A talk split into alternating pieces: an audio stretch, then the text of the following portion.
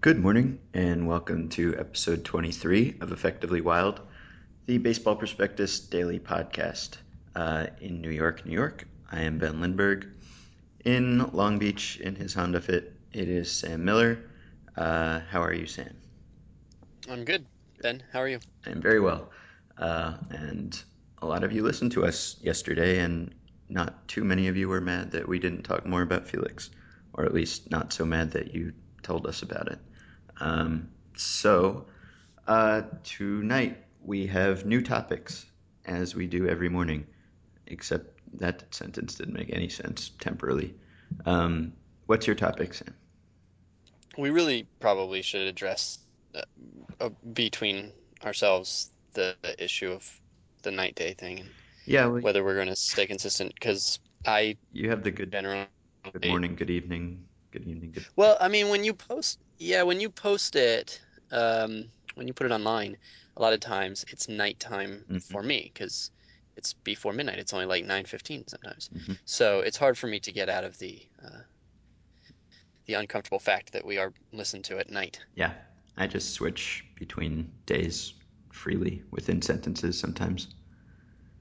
Uh, and we also have My to thought- we have to decide uh, whether we're going to say this the, is the Baseball Prospectus Daily Podcast or the Daily Baseball Prospectus Podcast. That is a pressing issue that we got a comment about today. Well, we'll um, we'll we'll schedule a meeting. Yeah. Um, my topic i- is Bryce Harper, All right. Uh, and I want to talk about the White Sox. the White Sox. Mhm. Okay. You. Um, I'll start. okay? Um, so everybody is, of course, uh, quite agitated about the state of Stephen Strasburg and whether he's going to reach his innings limit. Well, he is clearly going to reach his inning limit, uh, but whether the Nationals will hold firm to their plan and all of that.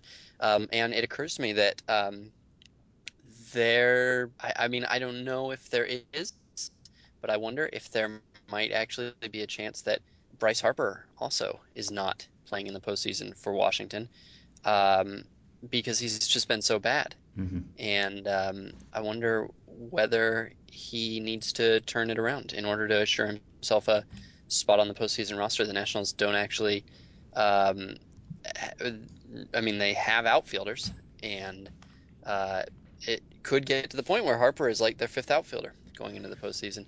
Uh, to give you an idea of how bad he has been since the All Star break, as near as I can tell, he has hit two baseballs past an outfielder, and he is slugging 244. That is bad. Uh, he is still contributing in other ways, I suppose, in that he is good in the field, or at least uh, our stats tell us that he is, and he is very good on the base paths for a team that is very bad base running wise, as I wrote about yesterday. Um, so that I- helps a bit. Yeah, so he's good in the field, and I'm not arguing. Uh, I'm this is just a question, but uh, he's good in the field when he's in a corner, I Uh-huh. assume. Uh, Uh, yeah. I, I don't know how he is in center. I don't know how the metrics like him in center, but uh, when he's in a corner, usually that means that Werth is in center or vice versa. hmm And uh, if he were to not be starting, then Bernadina would be in center. And Right. Werth, I, I don't actually know this. For, uh, for all I know, Werth is always in the corner nowadays. I'm not sure. It would be Bernadina though, who's getting the majority of the time if if Mhm. Harper were benched or uh, left off the roster. Yeah. And then you got Tyler Moore just chilling. That would be very surprising, I think, uh, if the Nationals were a playoff team and neither one of those players was on the roster. That would be very strange. In that they are sort of the faces of the franchise in a way already. Yes, it would be. Uh, so let me get this straight. You are saying it would be strange, and we would comment on it. Um, Mhm. Are you also saying that you think that it is unlikely to be the case? Uh, yeah, I guess I would say it's unlikely that both of them will be left off. Yeah, I think so too. I think probably Harper will be on the roster, and um, I kind of think Strasburg will be, but I don't really. Yeah, there still know. seems to be a a sense that uh, until it actually happens and we see him shut down, that it can't possibly happen. Are people talking about um, him moving to the bullpen for the last 15 innings? Because that would extend him over two months. Yeah, I actually haven't heard that in his case at all. Um, man, Strasburg in the bullpen, I guess that would be what we talked about in, in one of our, I guess, our first episode when we talked about Verlander in the bullpen and what that would look like. I guess Strasburg in the bullpen would be the equivalent of that. that. It'd be tremendously fun, and that's the bullpen that could use, obviously, uh, any bullpen could use Strasburg in the bullpen, but they could. I read some stories yesterday that made it sound like Mike Rizzo is sort of the lone person in support of this plan. Um, wow. And that uh, everyone has been sort of questioning him about it, and that even like the story was about Strasburg's father asking Rizzo why he's doing this. Uh, and according to Rizzo, he persuaded the father that it makes sense, and they're just they're both happy about it now. Um, but according to the, the things I read, no one else in the organization really will admit to being behind the plan, and Rizzo has said it's all his plan and all his decision. Uh, and it he it seems almost sort of dogmatic in that he said something about how this decision was made five months ago and it's not going to change because it was made and they're not going to reevaluate it now. Whereas things are much different than they were five months ago. Five months ago, the Nationals were not uh, a first place team. So look what we've done. We've we've taken Harper and we've talked about Strasburg anyway. Yeah. I'm, I'm fine with that. Yeah. I really just I don't actually I, I don't think it's all that likely that Harper. I mean I'm not suggesting that the Nationals are going to demote him. They could. Uh, and 19 year olds are terrible at baseball as a as a rule. Mm-hmm. Uh, I just wanted to point out um, that uh, they have options. Mm-hmm. Okay. Uh, so the White Sox won again uh, last night. They hit five more home runs and they've hit some crazy number of home runs uh, in the last bunch of games. They've hit something like 28 in their last, yeah, 28 in their last 13 games, uh, and they have won 15 of their last 22 games. And they're now two and a half games ahead of the Tigers in the AL Central. And they just seem to me to be almost year in and year out the most unpredictable team we never seem to have a handle on what they're going to do. This March, the BP staff predicted them to finish third uh, behind the Indians and not far ahead of the Royals. And I think I I probably I didn't look at what I picked, but I think I probably said the same thing. Um, and just the way that they've done it is, I mean, the Adam Dunn rebound from from being awful, the Alex Rios rebound from being awful. Uh, both of those guys were just as bad as you can be. Um, and we didn't know whether to expect anything from them. And they have both been about as, as good as they can be this year. And AJ Pierzynski is the best hitter on the team. And that is one of the strangest parts in that he's a 35 year old catcher. Uh, and it's very rare for a 35 year old at any position to have a career year, let alone a catcher. Catcher. And it's also very weird for even if even if he was a start as a catcher in his mid 20s, late 20s, early 30s, uh, nobody would have bet on him holding up to mid 30s. No, you know, catchers don't hold up. Yeah, he's uh, and he has 23 home runs for a guy whose previous career high was 18 seven years ago. Um, He's slugging 550.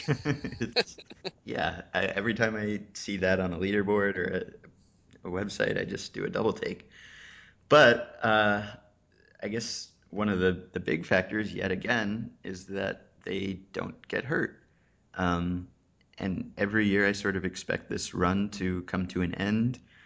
But almost every year they are either the the lowest or, or one of the very lowest in terms of uh, disabled list days or disabled list stints or, or percentage of payroll lost to injuries, however you want to account for that. Um, when Jay Jaffe wrote about this for Sports Illustrated uh, last week, looking at the Red Sox injuries, the White Sox were he didn't focus on it, but they were at the the very bottom. So I, I mean, the Red Sox have lost 40% of their payroll to injury. The White Sox have lost five and a half percent, which is uh, less than any team but the Marlins.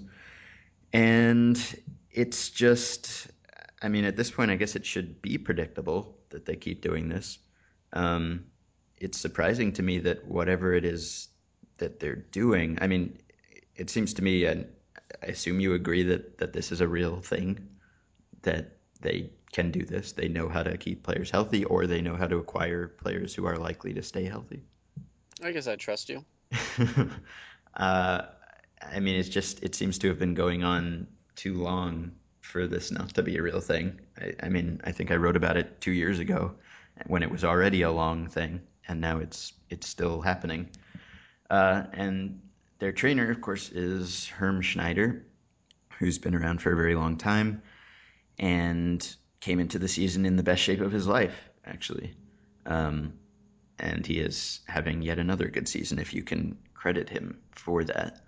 Uh, I mean, I guess I wonder whether it is that they can prevent injuries or whether they know how to acquire players who won't get hurt, or, or regardless of which it is, how the secret hasn't gotten out somehow. Uh, this has been going on for several years at least, and and teams are, of course, very, very interested in, in being able to keep their players on the field. Um, it seems strange to me that, I mean, normally when you see some sort of competitive advantage, it, you know, someone writes a bestseller about it, it becomes a movie. Uh, it doesn't. Well, yeah, and and I would think that with medicine and sports medicine, it would be even more so uh, a difficult thing to keep secret because it's not the sort of thing that um, I would think the intelligence would be developed within the game. You know, like like like fielding metrics have no value to the world except to baseball teams. You know, so of course the, it, you it makes sense for fielding metric advancement to happen in the sport of baseball, but medicine and sports medicine and anything having to do with medicine is done by um, you know guys at Harvard and Carnegie Mellon and stuff, and um, so it seems particularly it seems particularly hard to believe that um, they have cracked some incredible code about human health mm. and managed to keep it um, to to themselves. Yeah, um, but I think if you looked at it, the odds that this is happening by chance over and over and over are very, very, very slim. Um, it does surprise me. And I mean, the the narrative surrounding the White Sox was so negative uh, over the winter. I remember Brad Brad Doolittle wrote a really nice article for for BP, sort of contrasting the, I guess, the front offices and the futures and the directions of the White Sox and Cubs. Uh, he went to both teams' fan fest events over the winter, and the White Sox event was just sort of depressing the way he described it. They had really no minor league system, and Kenny Williams, uh, people asked him what his plan was, and he was just kind of like, "Well, we'll just hope things go well." Or he, he said something very, something that didn't inspire a lot of confidence and didn't sound like he really had a plan other than hoping things would would break right, which they have. Uh, and of course, contrasted with the Cubs, who just remade their front office and and said all the right things uh, this winter. And I guess not that things have gone any worse for them than expected. Uh, they were expected to be bad. But uh, I, I, guess I just wanted to atone for my doubting the White Sox yet again and and resolve not to do that in the future. Well, we've got you on record. Uh, okay, so that is our show. We are done for the week. Uh, and we will be back on Monday with episode 24. Have a nice weekend.